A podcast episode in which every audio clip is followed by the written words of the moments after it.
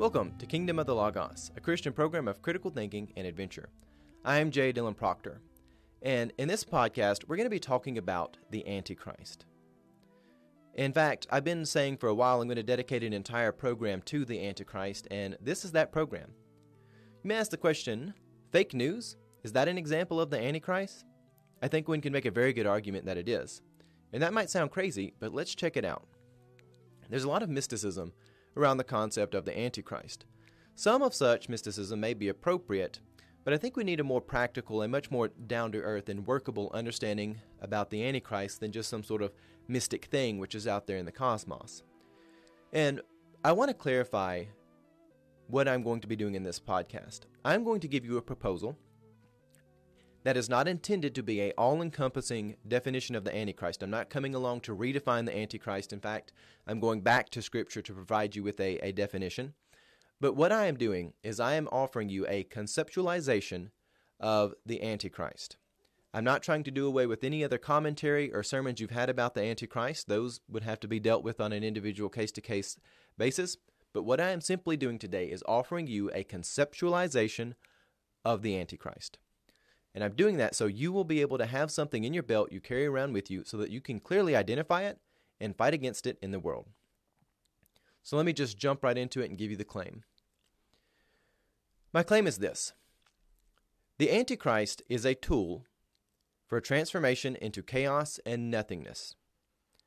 Furthermore, the Antichrist is often a language based tool which tells people lies which are either too cloaked in truth, vice, or virtue or they are far too complex for people to be able to recognize that these are destructive lies. So that's the proposal I'm giving you today.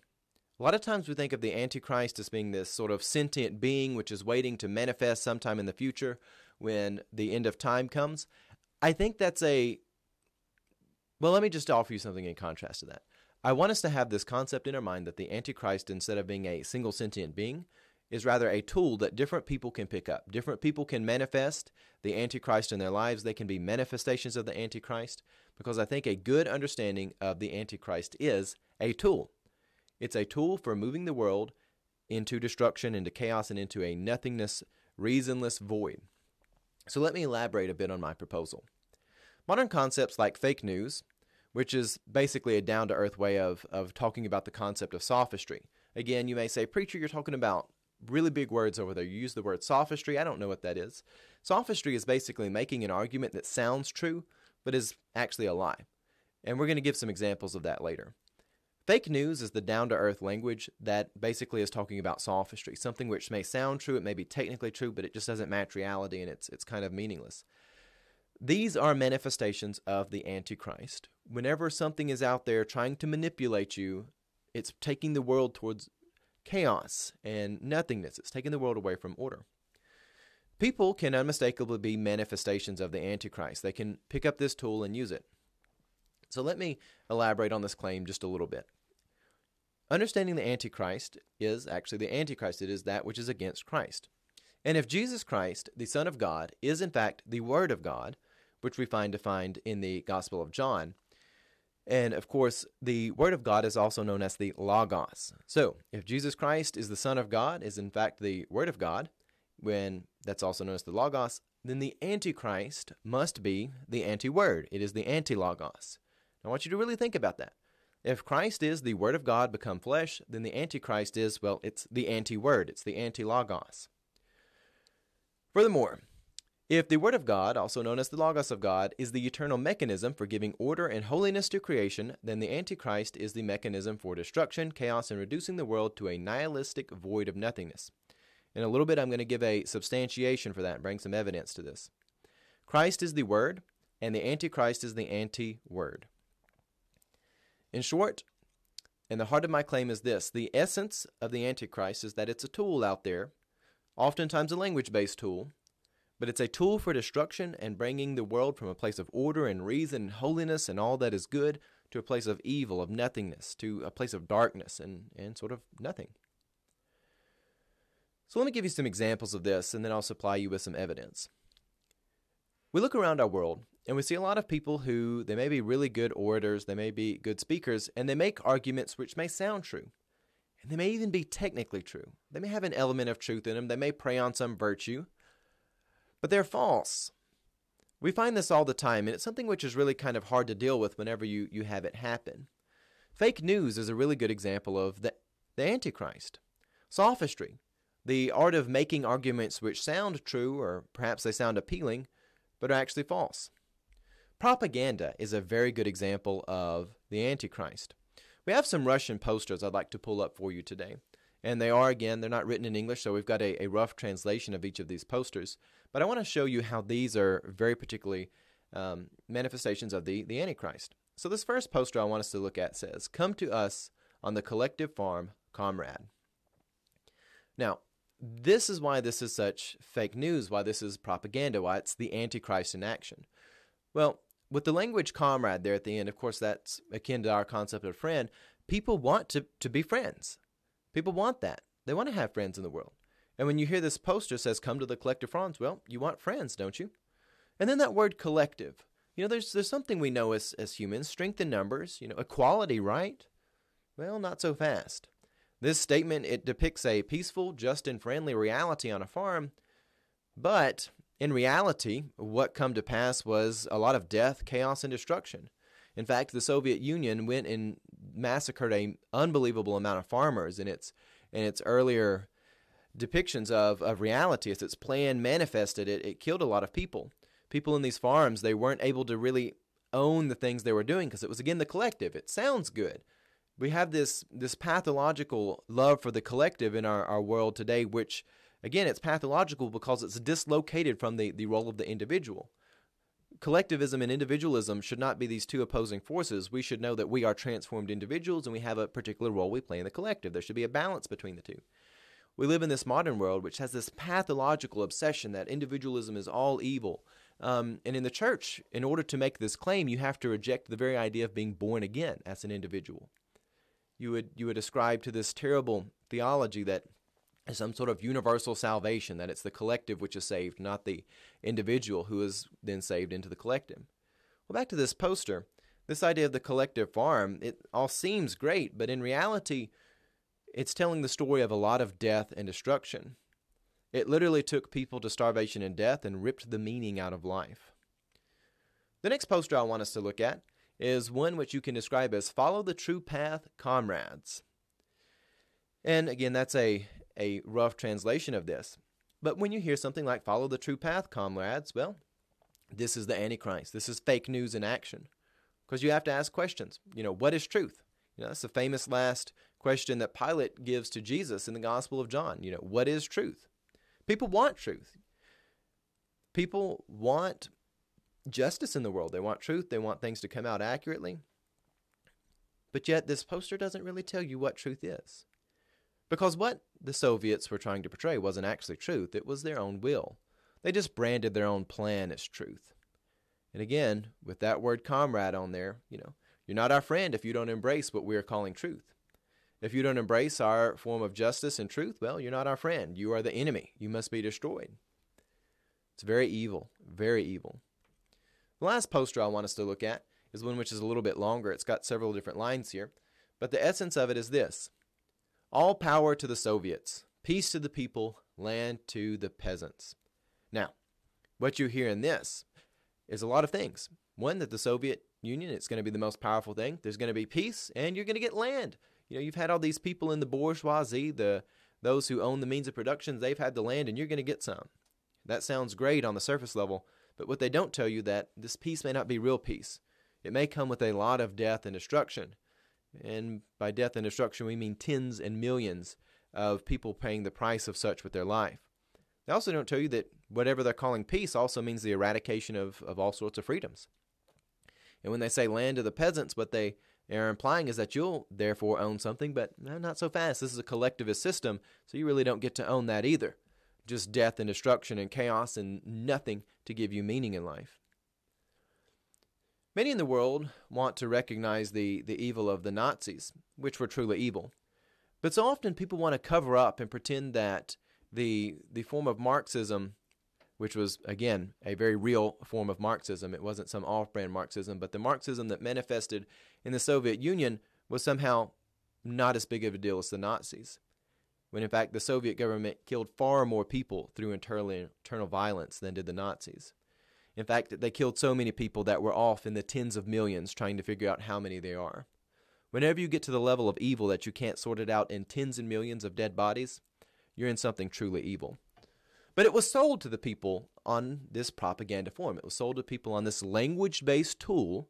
Again, they use language with stuff that's really hard to defeat. Again, when somebody comes up and says, you know, follow the, the true path, comrade, follow the, follow the truth, friend, you know, that's, that's hard to pick out what's wrong with that. But unmistakably, it is fake news, it's sophistry, it's propaganda, and it's the tool of the Antichrist in action. A more modern example from here recently in American culture there was the incident involving the police officer Darren uh, Wilson and Michael Brown, where Michael Brown was ultimately dead in the end of that. There was this narrative that was sent around in our culture hands up, don't shoot. And whenever you would hear this brought up, people would say, hands up, don't shoot. You've seen journalists, you've seen so many people who had the, the public eye on them, they would, they would hold their hands up and make the statement, hands up, don't shoot. The problem is, is that this is again, it's a form of fake news, it's a form of sophistry, and it's a form of the Antichrist in action because it was a, a language based tool that was designed to control people. It wanted to tell you how to think. Again, evidence did not support this happen. In fact, as the evidence came out, the idea of hands up, shoot up, hands up, don't shoot, that didn't really happen. But what it is, it preyed on people's good virtues. Because good people, they don't like the idea of an innocent person dying. Good people don't like the idea of racism. Good people don't like the idea of somebody holding their hands up and then being shot. And in fact, when you tell good people that this bad thing has happened, a lot of times people are moved. They want to go out and do something about it. They want to go rein in the evil forces of the world. But what happens if those evil forces of the world weren't actually the initiators of such an incident? What if there's more to it than that? What if it's a complex situation? And what if it turns out that the person who was perceived innocent wasn't as innocent as they've been portrayed to be? What if the, the victims and the perpetrators are not who hands up, don't shoot suggest? People with a moral compass do not like evil things in the world. Racism, harming of the innocents, harming of children, we don't like this. But the problem with the hands up, don't shoot narrative is it told a lie. It told a lie that was really hard to see through if you didn't have the firsthand evidence. Again, without those eyewitness accounts, when you're just going based off what other people tell you, it's hard to defeat that when people are going up, hands up, don't shoot, why is that a bad thing? Unless you can prove that hands up, shoot didn't happen, you're pretty much up a creek. People have been using the tool of the Antichrist to manipulate others, to shape cultures, to bring destruction for a long time. And we need to be able to recognize it when we see it and push back on it. The next thing I'd like us to talk about is actually a uh, example of the Antichrist in action in Jesus' lifetime.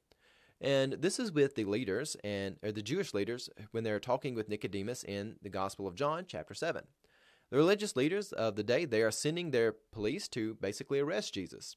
Again, a lot of times we think of Jesus being arrested as sort of something which happens near the cross. We go all the way back to John chapter 7. They were trying to do this a bit earlier. They want to pass judgment on Jesus without a hearing. Nicodemus, he's not really cool with this. He says, "Hang up, guys. Hold, hold your horses a bit. Let's let's hang up the phone for just a few minutes before we call in everyone. Why are we going to pass judgment on this man without first giving a hearing? And the religious leaders of the day who are opposed to Jesus, well, they they they wring their hands for a moment and they say, "Look it up."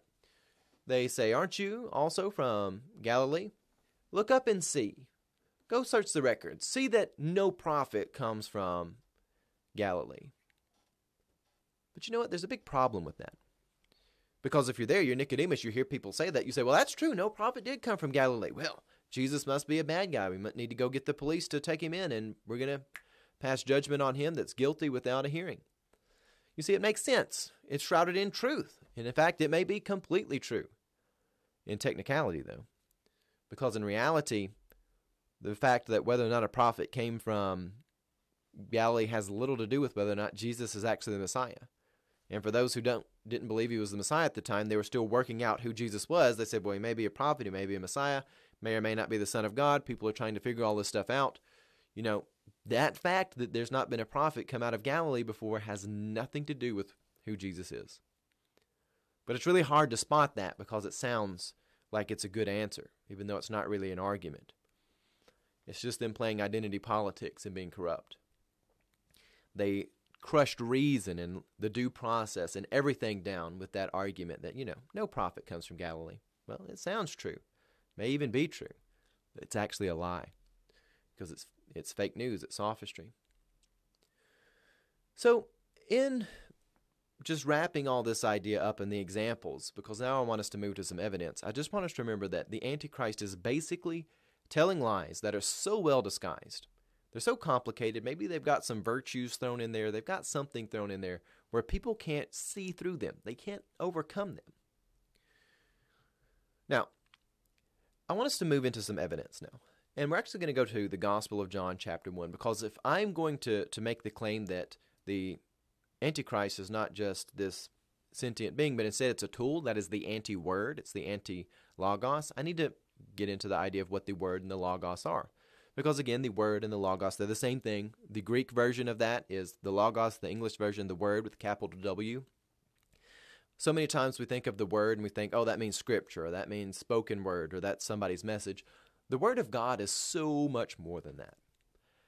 Um, let's just go right into John 1 1 and see what we can find out. In John 1 1, in the beginning was the Word, and the Word was with God, and the Word was God. He was in the beginning with God, and all things were made through him, and without him was not anything that was made. In him was life, and the life was the light of men. The light shines in the darkness, and the darkness had not overcome it.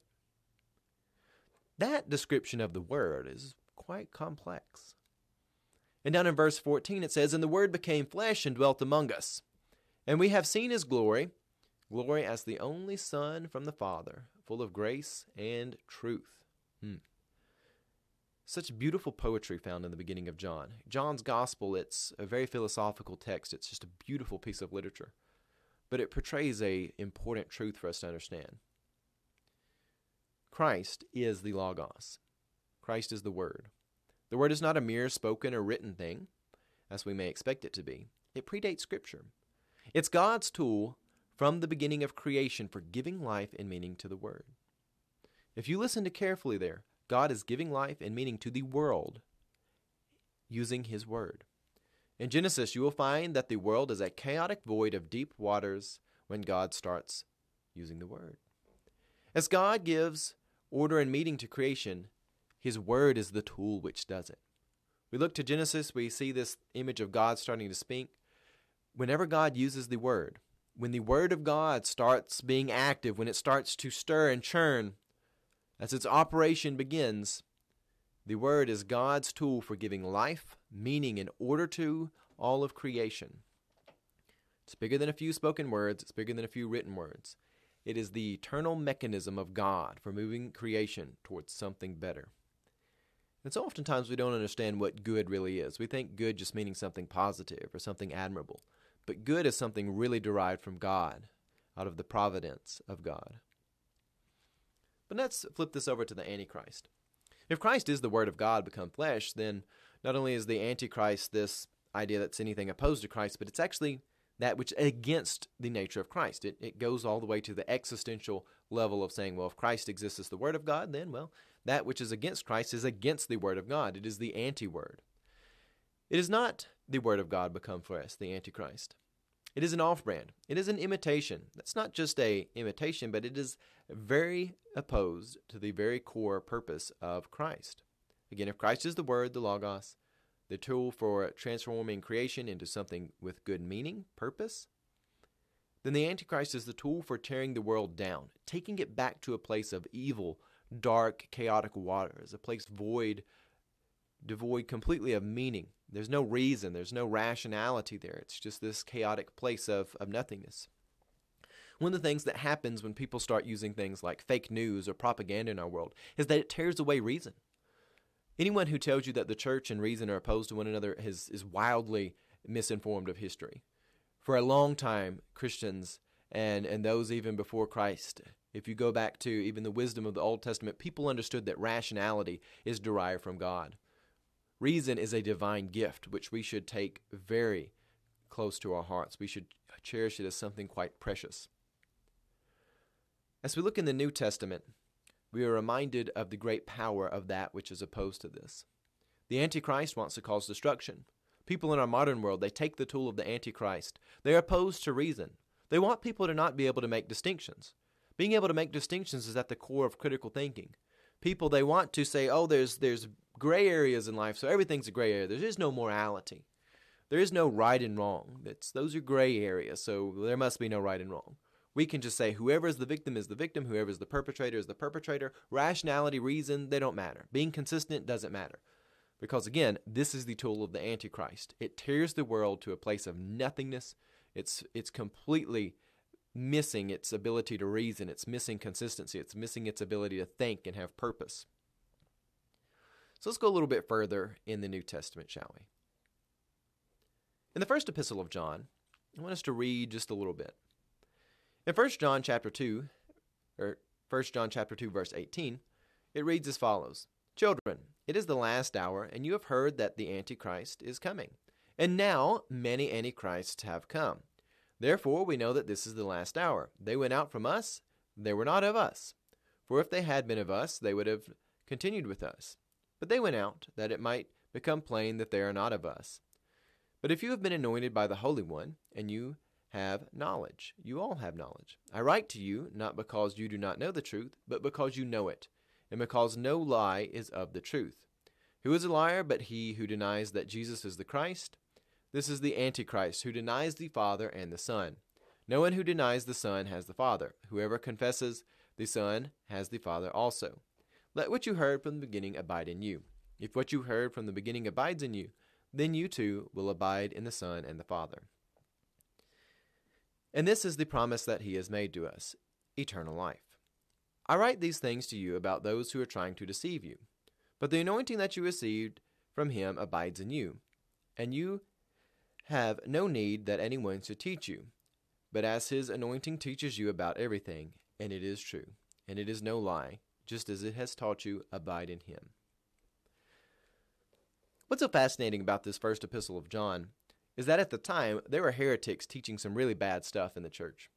There were people in the region of John's ministry teaching that only a certain people, well, only certain people could have knowledge. There were Gnostic heresies, and I know that's a big where a lot of people aren't familiar with Gnosticism, but there are people who said only a elect few people have the hidden knowledge of God, and you basically have to see the world as they see it and believe whatever they tell you because you can't have it. Again, it was destructive. It's the Antichrist in action. In fact, a few years after John passes, there will be people who crop up, new heretics causing destructive things to occur in the world. They're doing exactly what John says.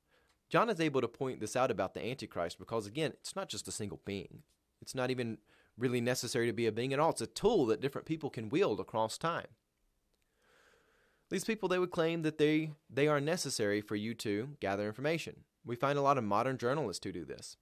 They claim they have special access that you you cannot have, you don't have and cannot have. Therefore you must see things the way they want you to. People were doing this a long time ago, people are still doing it today. When John writes to you that you do not need a teacher, he's not saying that you do not need to learn from anyone else or to have people teach you, but he's saying you do not need someone to be a gatekeeper of your mind. You don't need someone to come and ration the gospel and reason for you as they see fit. You have a direct access to God. You have a direct access to God. Listen to other people teach and stuff like that, that's fine. But if anyone comes along and says, You do not have a direct access to God, we have to be the gatekeeper for that, we will teach you things of God, God will not communicate with you, those people are heretics and they're of the Antichrist. John is also dealing with one particular heresy known as Ebionism, which in the early church it was a heresy that taught that Jesus was the Messiah, but he was elected by God to be a son, and he was conceived by Mary. that sounds good, right? There's some truth in biblical sounding language there. Can you spot how this would be something of the Antichrist? How this is the Antichrist tool in action? Let me state it again and see if you can notice what makes this the tool of the Antichrist. Ebionism teaches that Jesus is the Messiah.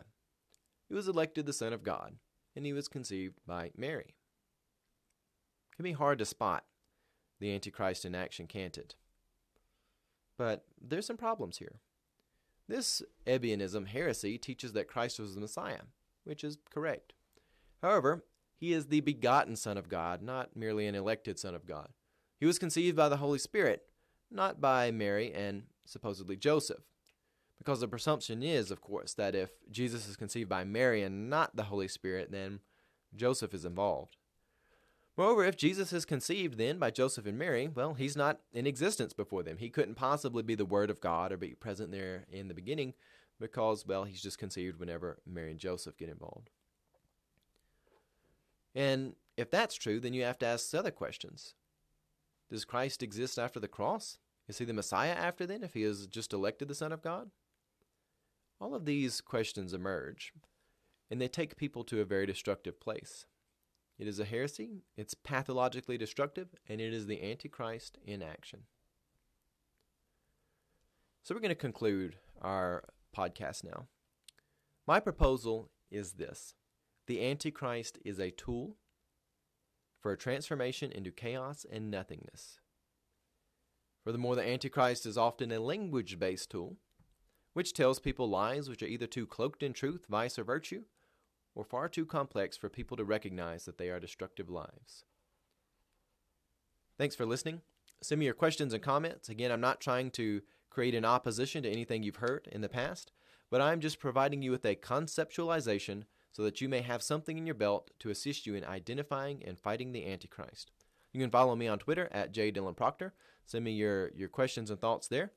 And please download our free podcast and take us with you. You can find us on iTunes, SoundClouds, Castbox. We're trying to get on iHeartRadio as well. If you would like to support the program, uh, please donate at patreon.com slash kingdom of the logos. And on that, have a blessed day.